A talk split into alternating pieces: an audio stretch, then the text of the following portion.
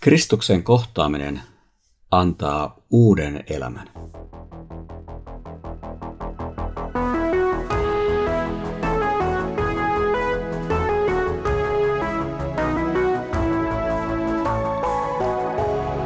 Kirjoitusten pauloissa. Lämpimästi tervetuloa Kirjoitusten pauloissa podcastiin. Olen Ilkka Rytilahti, kansanlähetyksen valtakunnallinen raamattukouluttaja. Ensimmäisen korinttilaiskirjeen luvun yhdeksän myötä käymme katsomaan, mitä Paavali opetti Jeesuksen seuraajan identiteetistä. Voidaanko opastaa korinttilaisia kohtaamaan pakanallinen kulttuuri? Paavalin on ensin puhuttua kristityn identiteetistä. Siksi hän aloittaa siitä, mistä hän itse oli saanut identiteettinsä Jeesuksen seuraajana. Enkö minä ole vapaa? Enkö ole apostoli? Enkö ole nähnyt Herraamme Jeesusta? Ettekö te itse ole tulos minun työstäni Herran palveluksessa? Ylösnouseen Jeesuksen kohtaaminen Damaskoksen tiellä muutti Paavalin elämän sisällön ja kulun. Se mies, joka lähti Jerusalemista, ei ollut enää sama mies, joka saapui sokaistuneena Damaskokseen. Kristuksen kirkkauden sokaisema mies tunsi ja näki sisimmässään, että hänen elämänsä oli siihen asti ollut suuren valheen vallassa.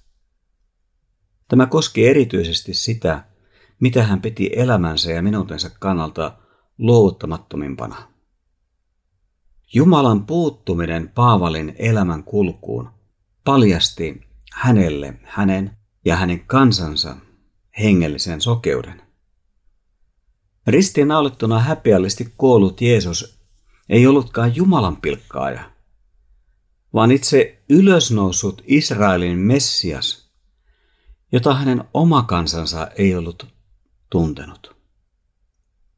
Hänellä itsellään oli käsissään nyt Jeesuksen seuraajien verta, ja kiihkossaan Israelin uskon puolesta hän oli kääntynyt vainoamaan heitä, koska hän piti heitä uskon luopioina. Hän oli kuitenkin joutunut vastatusten ylösnouseen Herran kanssa. Hän oli täynnä rakkautta ja armoa häntä kohtaan, huolimatta hänen teostaan ja sydämensä tilasta. Tämä muutti Paavalin. Jeesuksen kohtaaminen antoi hänelle kokonaan uuden elämän identiteetin, kutsumuksen ja tehtävän.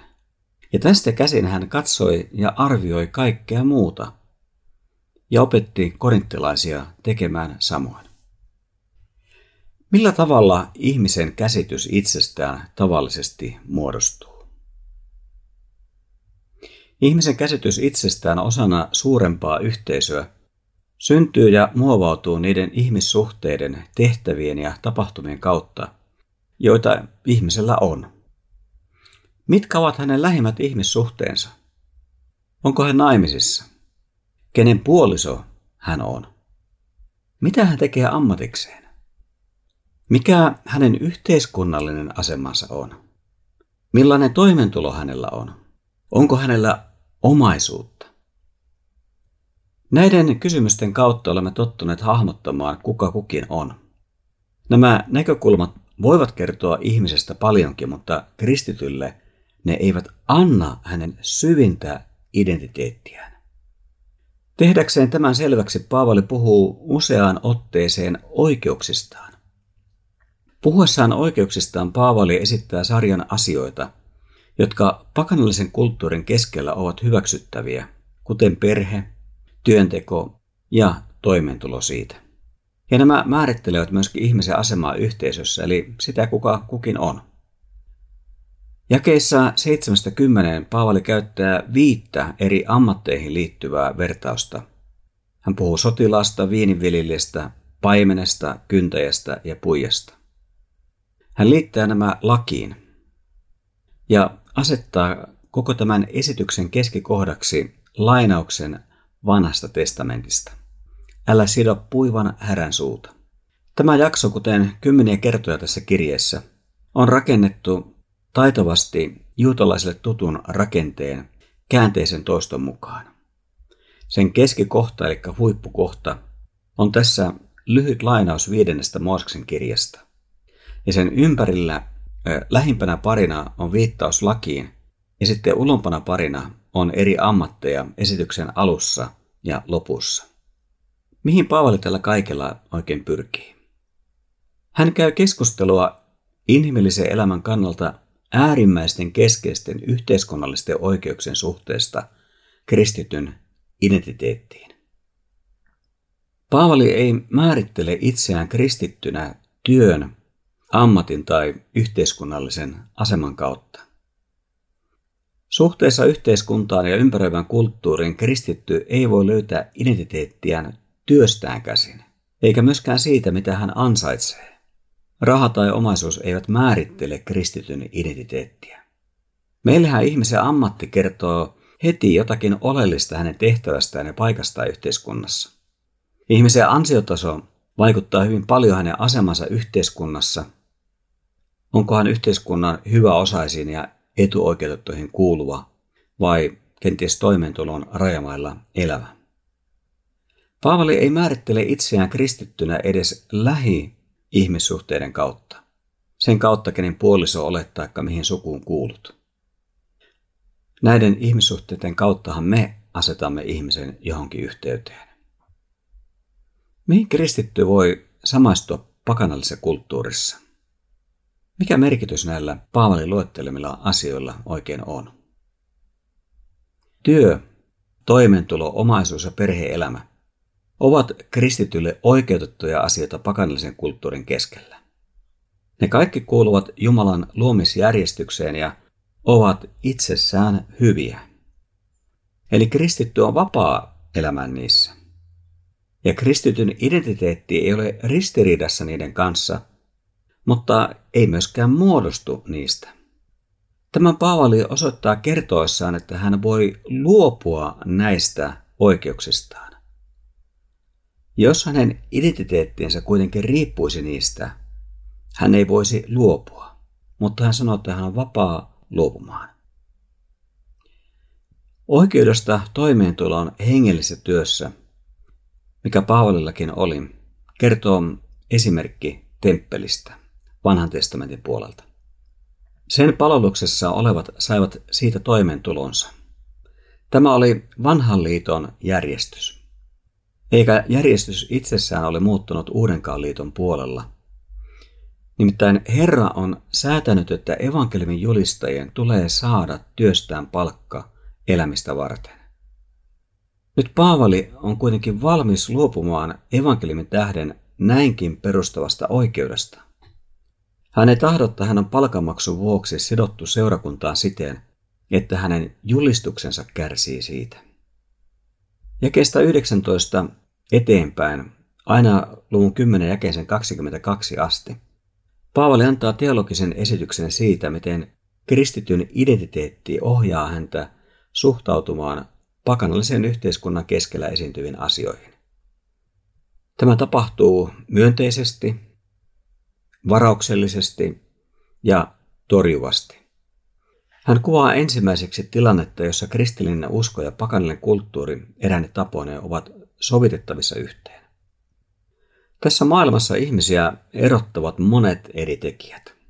Rodolliset, etniset, uskonnolliset, taloudelliset, sosiaaliset, poliittiset, maantieteelliset, historialliset ja niin edelleen.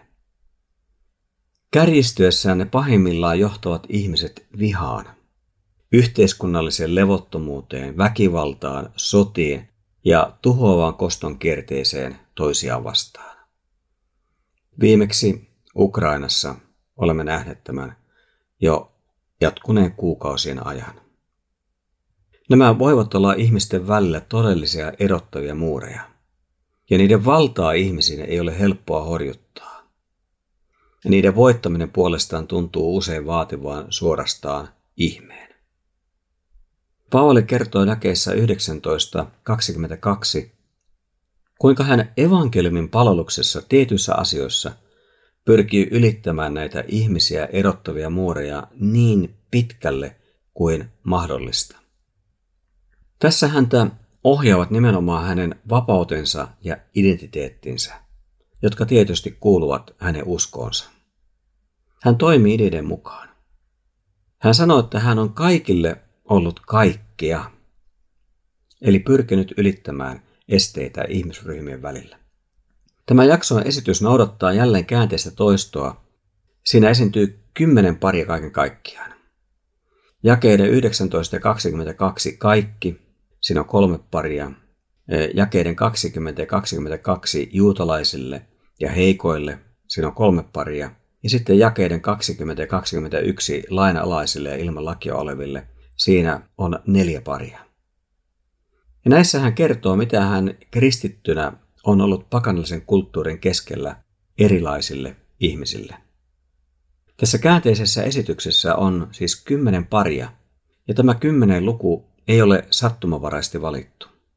Tämä kertoo siitä, että esityksen taustalla on Jumalan kymmenen käskyä. Ja kymmenessä käskyssähän Jumala ilmoittaa, miten ihmisen tulee elää missä tahansa kulttuurissa. Mitä Paavali tällä kymmenen parin kokonaisuudella oikein haluaa sanoa? Hän ilmentää sitä, mitä kristitty voi olla pakanallisessa kulttuurissa, kun hän elää identiteettinsä mukaisesti. Kristuksen rakkauden ja evankeliumin tähden hän ylittää erilaisia rajoja niin pitkälle kuin vain voi.